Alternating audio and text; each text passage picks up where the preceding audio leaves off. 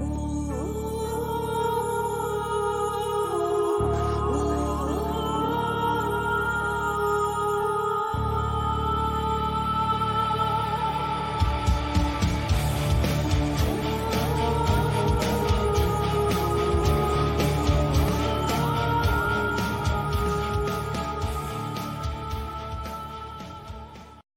Welcome, everyone, to Mystery, a podcast about myths and history. I am one of your hosts, Bryant, with my permanent guest, Cami. What up, Cami? Hey, Bryant, how are you? I'm doing okay. Uh, how are you doing? Fantastic, thank you. I'm I'm trying to get my bearings. We've had a nice two-parter. We we recently vis- revisited the Arabian Nights. That was fun, talking about Aladdin, and we also had some fun Greek myth with the sword of Damocles because that's what we do here on Mystery. So we we like to grab legends, uh, topics, a- anything you can think of as far as myth or history goes. Then uh, Cami tries to kind of spin a tale of the story, and then we have a discussion about kind of the history and background. And today's episode is really fun. It's going to be the wyvern. It's a hard word to say, surprisingly. Um, but wyverns. So, what is a wyvern? Cami, how would you, if if you were in wyvern school and you had to answer the question, what is a wyvern? What would you say? so I have come across so many different uh ideas of of what it really is. Now, if you okay. just if you were to look at a picture of a dragon, yep, and a picture of a wyvern, the difference is that the dragon has four legs and the wyvern has two legs. Yeah, yeah, that kind of is the the the basic main difference between the two. Right. But I have found so many differences. So, sure. Yeah, dragons breathe fire, mm-hmm. for instance. Uh, wyverns don't, although they can yeah. breathe pestilence. Yeah, yeah, that's a key. That's a key that I've seen as well. And they also have uh, sometimes they have a second head on their tail. Oh wow. Yeah, and a lot of the dragons that we see today, and actually, I took a the myth that I'm using is a dragon myth. Mm-hmm. Uh, but earlier, you know, basically before it was written, when the story was kind of being thought of and that sort of thing by other people before this guy wrote it down, uh, some people say it was a wyvern. So yeah, yeah, I like to think like because a lot of this, uh, a lot of this is from the Middle Ages from where we get all of this. And I like to think like these peasants, like working the land in England, and they're like, "Look at that, it's a dragon!" And then the one peasant in the back was like, "No, I think that was a wyvern. I didn't see before." You know, oh, screw off, dude. Um, so it is, yeah. We'll of course get into it, but we'd love to hear your story first, Cami. So please regale us with a story of dragons slash wyverns, if you will. Okay. And this came from History of the King Kings of England by Geoffrey of Monmouth. And I went with yorku.ca was the website that that had the entire book there if you want to read it. It's really interesting. Mm. It talks about like the Roman uh, sort of invasion, and that's where it starts, and then it goes through the ages uh, where they built London and all this stuff. So it's kind of cool. Yeah. But uh, I hope I'm saying his name right. Vortigern? Sounds right. Sure. All right. Vortigern, the new, newly established king of Britain, found a place to build his kingdom. It was perfect in its beauty and security. He drained a pond of its water and set out to make a foundation.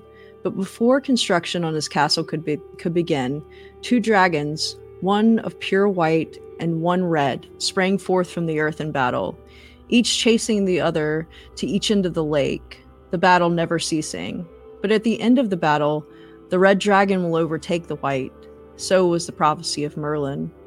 Merlin was just a boy at the time, and no one knew of his magical abilities. He spoke of the red dragon being seized upon for many years by the white. The red dragon would spill so much blood that the rivers of Britain would run red with it. The valleys would appear to bleed too. The white dragon would oppress the people the red represented, through destruction of their worship and temples. But a boar would at last bring aid to the battle. He was known as the boar, boar of Cornwall. This boar would drive out the Gauls, but a wyvern of German origin and a sea wolf would come and join the battle too, to feed on the scraps of men caught up in struggle. The German worm would bring with it pestilence and famine.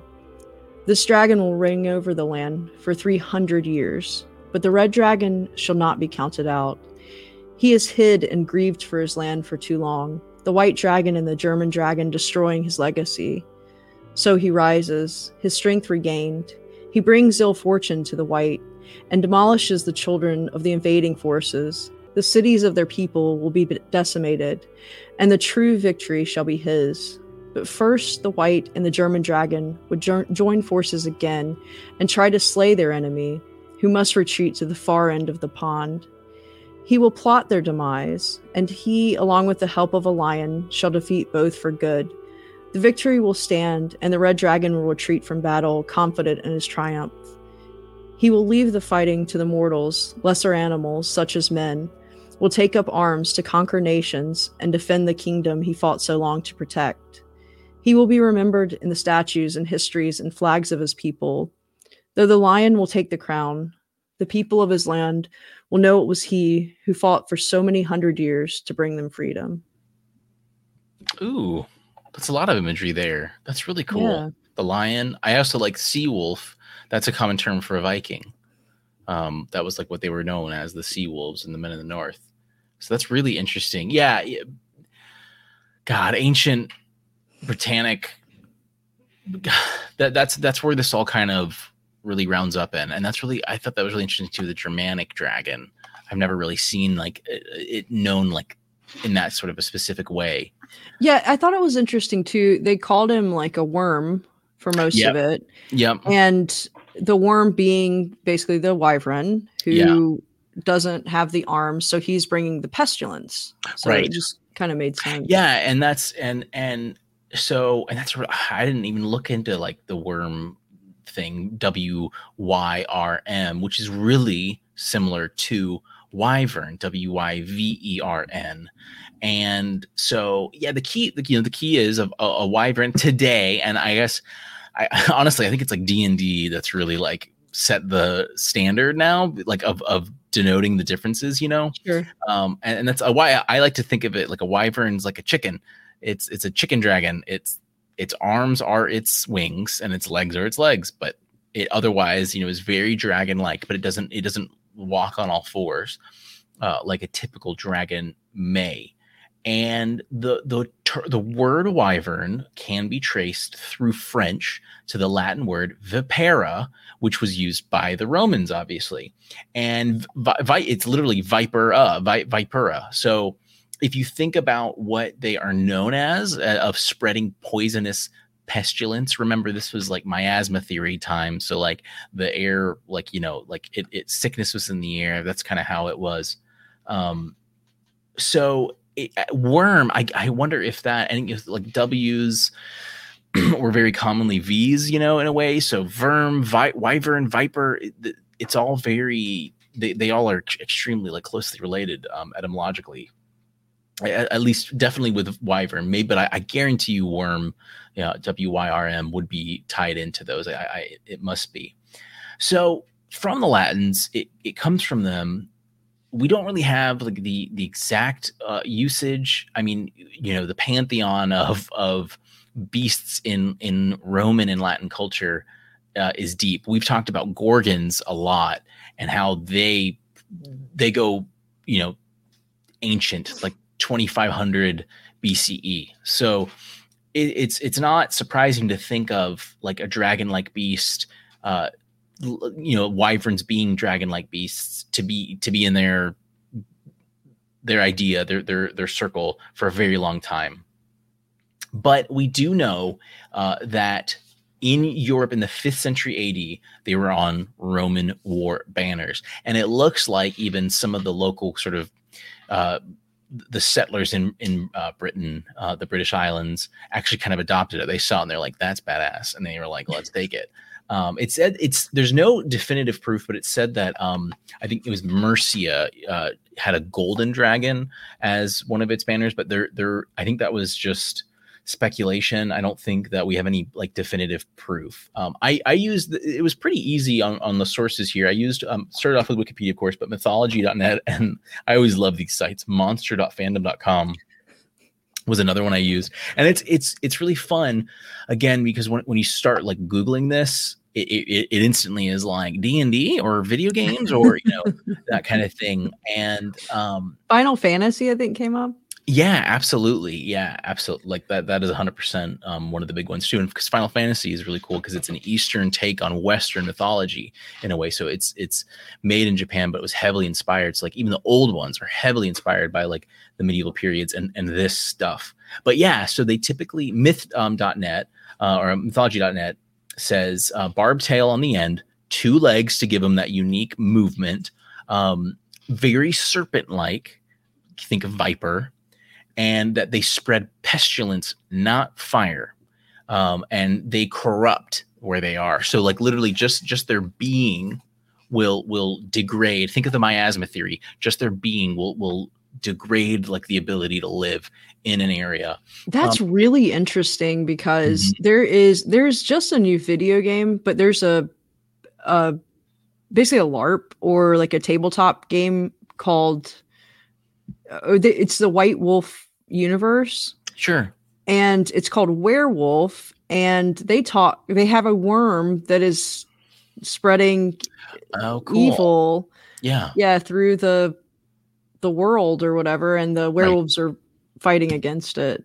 That's so really cool. That kind of goes with your story in a way too. Yeah. Um, and and that's that's really that's the cool thing. Um, mythology.com or .net, excuse me, also says that they are sometimes called dragonettes. Um, sometimes I've never come across that before. I, I think I guarantee you that's like a, a newer kind of idea, like um, a little dragon, right? But that's that, that is the idea. They're they're typically not known as being uh, big as far as like older texts go to.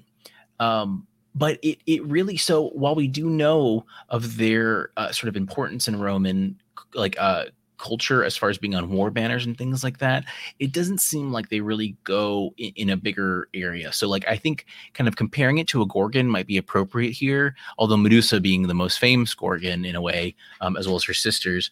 Um, but it, it, was a beast. It was a it was just a beast you know? You, you might have found bones that kind of you know maybe dinosaur bones something like that and you'd explain if it kind of looked like it that it was a, a, a viper a wyvern of some kind. And I, so it kind of makes sense that it it it kind of took this meaning. Um and i, I again I, I i haven't nothing i read really tied in the miasma theory mindset of the time. Um but we've talked about that. I, I can't remember what greek it was a podicus magnus that we did with peter. We talked about miasma theory.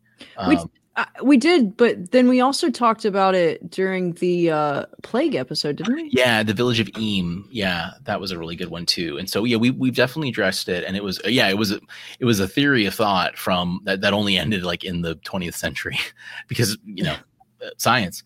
Um, one cool thing uh, from this is so, so again, it, it we we have the roots in um, mainly Roman culture, which which very likely may have been influenced by the Greek culture. Again, there's no definitive sort of um, thing here. Th- there was Wikipedia mentions that th- this this idea, the symbol uh, symbology, might have been first encountered in a Greek land of, of Dacia. Um, from where, where, where, Trajan got it, they think that there was definitive evidence of Trajan having it, um, getting it from the Dacians and that how it, that in turn um, Trajan going to Britannia, uh, that's how it gets introduced to a place. Yeah, the like Dacians had it as a banner. Okay, all right, and, and it's tra- it's on Trajan's. What is it? Trajan's Tower. Right. Yeah, and the and like because there's a a point after this where we start seeing like the way the Welsh um, dragon the and and then where there's mentions of the golden dragon in Wessex and, and other places in the British Islands. So, but the big thing was that really helped uh, push it was the medieval period and specifically medieval bestiaries. And i you know I, I kind of took that word for granted um, you know in a video game like like final fantasy they'll sometimes offer a bestiary where you know you fight a monster then you can read about it and it'll tell you its weaknesses and what it does and sometimes we'll have a cool lore write up but like these things were were legit compendiums of medieval times and, and before that too. Um it come the word bestiary comes from bestiarium vocabulum um, and it's it's a compendium of beasts. I'm reading um, directly from Wikipedia. So this this goes as far as the ancient world, you know, trying to map what your your world is, and it can be anything. It could be of of plants and even stones. So apparently, some dudes were like going out and being like, "I need to write this rock down and explain this rock." Um, one really cool thing here, and this is something I didn't know, and you know, that's on mystery. I always like to try and we're not experts on on almost anything, but we I just I just want to like kind of uh, scratch the brain in a little way, and this is really what scratched it here, other than the whole viper um, etymology. So the natural history and illustration of each beast was usually accompanied by a moral lesson. So like bestiaries back in the day, it, it looks like they they were very poetic and I, am looking at some like examples that were written in some old language medieval era but it looks like so they were trying to sort of explain like this is my the best way i can draw a weird bear and here's a moral lesson and it was usually tied to god so it was trying to say things like you know this was something created by god this is god's world and this is the reason why it's made this is the moral of it and and that in turn just makes me think of the whole reason we have like uh folk tales and like sure. you know Hansel and Gretel and things like that. So it, it seems like it's it's really big on that. And the medieval period, it makes sense. This was uh, probably one of the more stable times for uh, Christian literature to sort of exist, and Christians were the only ones that were like, "I got to write that down" um, for for a very long time. So I, it was just really cool. I thought that was a really unique way of sort of understanding what a bestiary or bestiary is, and and their points uh, and things like that. Um, one one other thing. So I mentioned uh, how it, it, pestilence is is sort of the big thing. We have some other um, evidence uh, as the wyvern, which so, so the wyvern really symbolizes um, disease.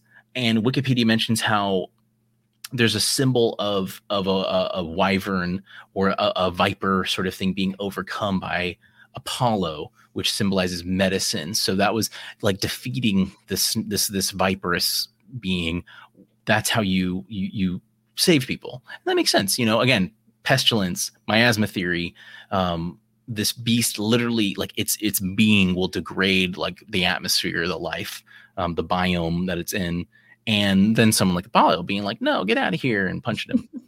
And that that fixing thing. So um my last fun thing was i of course you know Cami's tale um uh, being about the British Islands, uh, visitwales.com had a fun little write up because the the the draig is the on the Welsh flag, one of the few countries that has like a straight up dragon on its flag. And they mention too in their sort of little write up, much like uh, how we've used like CelticWeddingRings.com uh, in, in past episodes.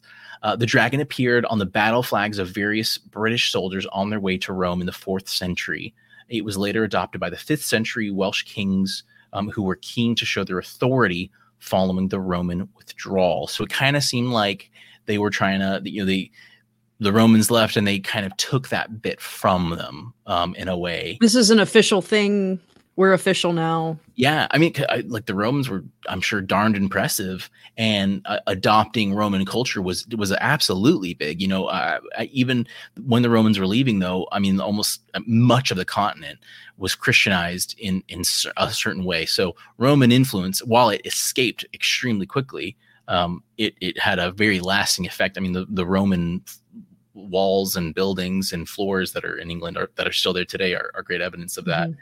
And um, the the Wales's fir- official first use of the flag was probably during the Battle of Bosworth Field in England, 1485, when Henry Tudor defeated Richard III. The Pembroke-born English king went on to reign over England for 24 years as Henry VII. So yeah, just some really cool stuff. I always love seeing little write-ups on websites um, like that. But uh, yeah, so Wyvern it, it, looks like it specifically comes from uh, the the Latin word vipera or vipera. Makes sense. Vipers, snakes, poison. There's a theme here of, of dragons and things like that. Um, typically, wyverns were sort of seen as being small, uh, smaller dragons in a way, where their arms were their wings and their legs were their legs, and that was about it. Um, they were known as pestilistic beings, very similar to what a snake would have been kind of um, talked about. So it, they were just sort of like flying snakes uh, in a way, which again sort of makes sense. And winged snakes was something that Wikipedia mentioned in general. That, but it seems like it was just different enough, you know. And if you think of what uh, a if you look at a wyvern, a typical picture of a wyvern and a winged snake, they they are pretty different. Um, I got to give a quick shout out before I finish my spiel. Um, the game uh, Monster Hunter does a really cool job of that's what it calls almost all of its like batty dragony looking dudes wyverns. And they they all do have the the only you know their arms their wings and their legs their legs.